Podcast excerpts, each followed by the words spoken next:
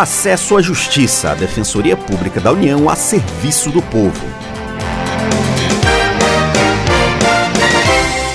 Olá, ouvinte, tudo bem? Eu sou Ademar Rodrigues e estou com a colega Maria Carolina Andrade. Nesta edição, como um cidadão de baixa renda pode se defender nos tribunais superiores. Olá, Ademar, olá, ouvinte. Quando um juiz decide sobre um processo na justiça, as partes interessadas podem recorrer da decisão. É a chamada segunda instância. Nela, desembargadores podem mudar o que foi decidido pelo juiz de primeiro grau. O objetivo é reparar erros e garantir que a justiça seja feita de acordo com as leis e a Constituição. Na Justiça Estadual, a segunda instância fica a cargo de um Tribunal de Justiça. Na Justiça Federal, fica a cargo de um Tribunal Regional Federal. Mesmo depois da segunda instância, o cidadão ainda tem o direito de recorrer aos tribunais superiores.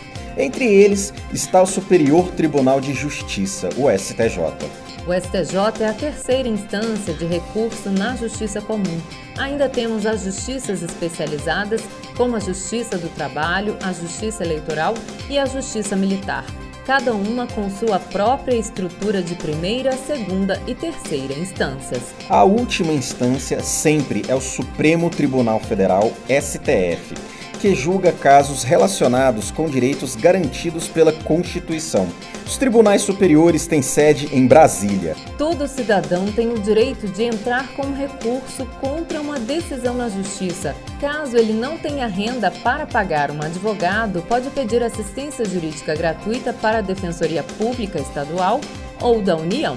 A Defensoria Pública da União, DPU, tem entre suas atribuições defender cidadãos de baixa renda nos tribunais superiores.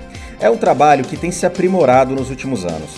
No segundo semestre de 2019, o STJ deu à DPU o direito de entrar em um processo como custos vulneráveis.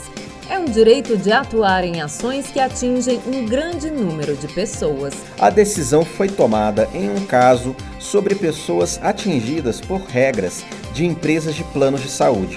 O defensor público federal Bruno Arruda nos explica melhor. Na hora de, de pedir a participação da Defensoria Pública, ela não vai ter que demonstrar a repercussão social. É, isso vai estar mais ou menos presumido. Se a Defensoria Pública está pedindo tá pedindo para participar como custos vulneráveis, tá, se presume que um grupo social em situação de vulnerabilidade, que é o público-alvo da Defensoria Pública, vai ser impactado por aquela decisão. Eu, eu uma vulnerabilidade, por exemplo, organizacional.